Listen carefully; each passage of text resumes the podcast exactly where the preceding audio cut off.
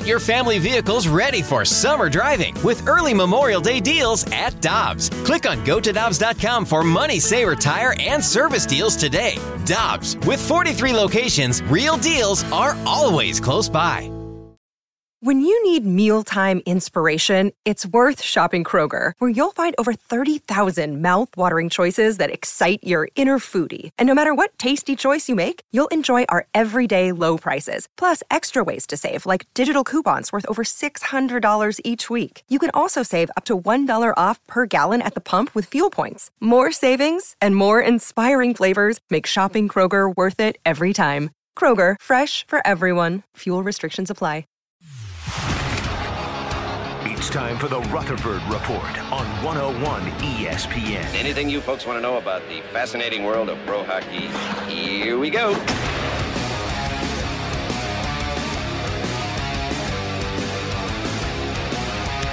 Jeremy Rutherford spent three years doing mock drafts for The Athletic and picking out who the Blues would lose. And for the better part of the last year, I believe, JR, if I'm not mistaken, it's pretty much been Vince Dunn, right? Congratulations. You joined us on the Brown and Crouppen Celebrity Line. Uh, it, you've had Vince Dunn as that name for a while, right? Yeah, I think for the better part of a couple of years, and uh, I'll have to own up to this. But uh, you go back probably two years, and we were suspecting that David Perron might be the guy. So how things have uh, changed a bit, but uh, but yeah, Vince Dunn uh, was the player selected, and I think that was probably the obvious choice here for the last 18, 24 months. Well, Jared, what will the Blues miss out of Vince Dunn in his game?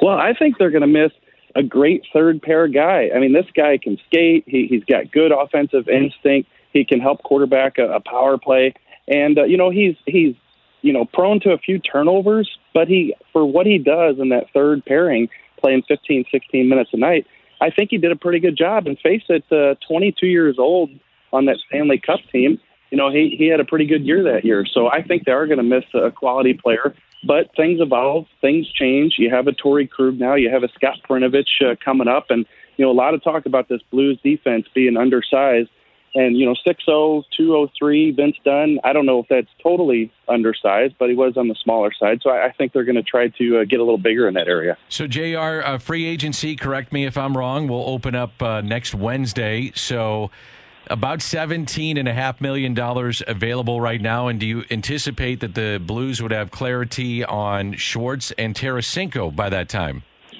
Yeah, breaking it down with Tarasenko so hard to read. Could they have a trade between now and next Wednesday? I think it would help them. Although Kerbs made a great point last night, Chris Kerber. You know, the Blues have $17 million in cap space, Dan. They could actually go out and sign a nice free agent like a Landeskog, just using him as an example, and then address the Tarasenko situation uh, later on.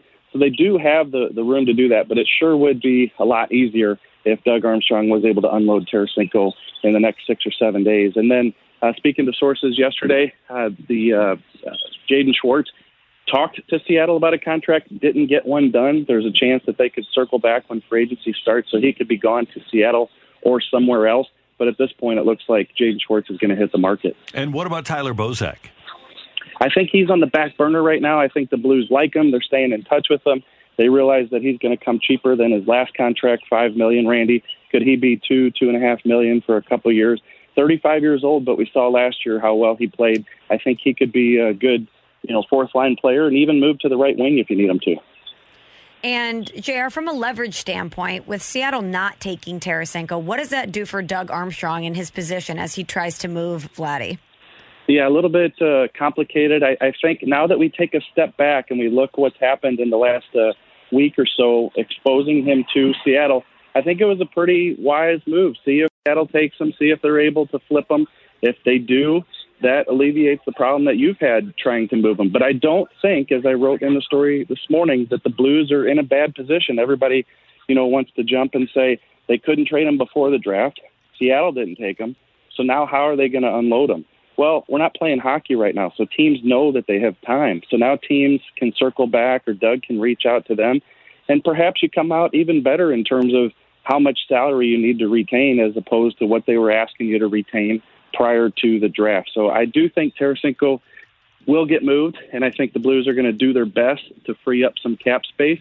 But listening to, to people around the league, you know, Doug Armstrong, if he, maybe he can't get a Landeskog or he knows he can't get one of those guys, perhaps he gets a player or two back in the Tarasenko deal. But we all know the inevitable is they're going to move him. We just don't know when. Do you think the, there's any way they can move him without eating salary? I, don't think so, but it, it all depends on the structure of the deal, who, who's coming back, and what Doug Armstrong's trying to accomplish right there. I just kept keep hearing the best deal available, the best deal available. Now, does that mean that they uh, retain 30, 40, 50 percent of Vladdy's 15 million that they owe him? It's quite possible, but I think Doug's going to continue to search until he gets that number down, and, and if he can unload the entire 15 million, even better for the Blues. Jeremy Rutherford with us on 101 ESPN. And by the way, he will be in the fast lane this afternoon from 2 to 6 here on 101 ESPN. JR, we mentioned earlier in the show that when the season opens, the Blues will have about half of the 20 players that dressed for game seven of the Stanley Cup finals. If you could give us an idea of what you think the identity of the Blues will be going forward, it doesn't appear as if they're going to be a big, heavy team. So, what do you think that Doug Armstrong is trying to build here? Yeah, I heard you guys uh, talking about that. And with each move, you know, another guy leaves, and you know that that happens. A lot of times it happens sooner than this. Uh, you know, Randy, you've been covering for a long time. Dan, Michelle, with uh, look at the Chicago Blackhawks. They lost several players off their team the following year. Uh, Tampa Bay's losing guys. They lost Kevin Shattenkirk after they won it. Um, so I, I don't think this is an ordinary. Uh, but I think in terms of their identity, yes, it's changing. That was a team that you know finished the checks, got into the zone. Uh, I think they still want to come at you with waves, and they're going to try to do that. We didn't see a lot of it last year, in part because of the injuries, uh, but they they just got to, you know, learn to develop uh, the, the skill and that type of hockey that we saw in that Stanley Cup team, and blend it together. It, it's a fast, skilled league, and and you have a Jordan Kyrou, a Robert Thomas. They come up seeing Patrick Kane's. You know, that's the way they want to play. And I've talked to Craig Berube about this. A lot of people say that well maybe he doesn't like that. He wants to dump the puck in and grind them down. No that's not that's not it. He wants to have a transition game. He wants guys to be able to be good on the rush but the blues are going to have to find a way have to find a way to blend that with playing hard every night. JR, looking at external options for the Blues, you mentioned Landeskog. Where do you think they're at with the quest for Matthew Tkachuk? I, I think that's kind of there, and they're probably exploring. I think more so though, the exploring is being done on the Calgary side. Calgary's like, okay, do we need to trade him this summer? Can we wait till next summer? Does he want to be here? How do we find out if he wants to be here?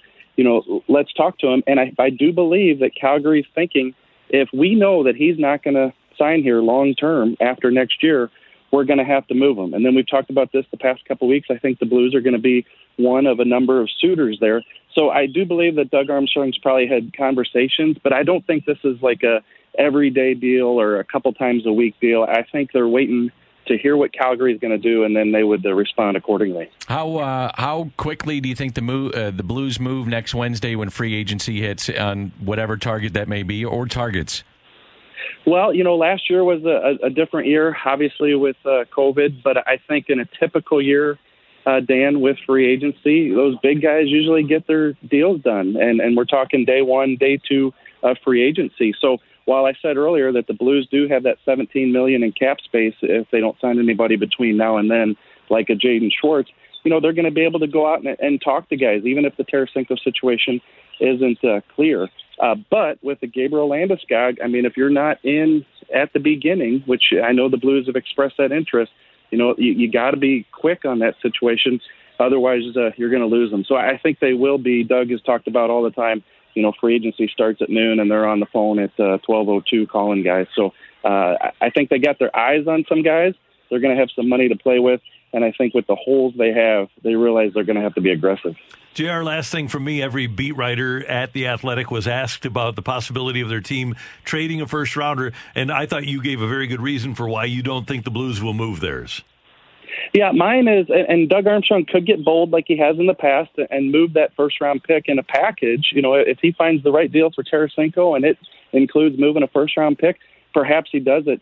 Uh, but Randy, the cupboard's bare. I mean, when I do uh, stories about the Blues system and the prospects, we'll be talking a lot about that in the next couple days with the draft, the amateur draft coming up Wednesday.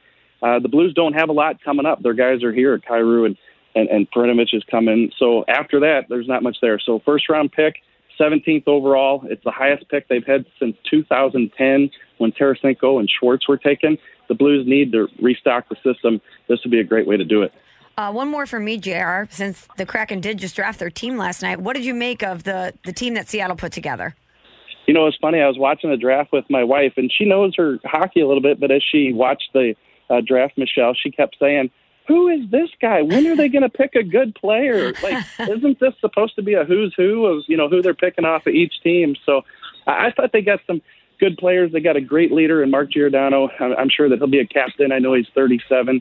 Uh, Yanni Gourde off a two-time Stanley Cup team in Tampa Bay, and Jamie Oleksiak. So now, what's Alex Ferrario going to talk about uh, now that Oleksiak is with? Uh, Seattle.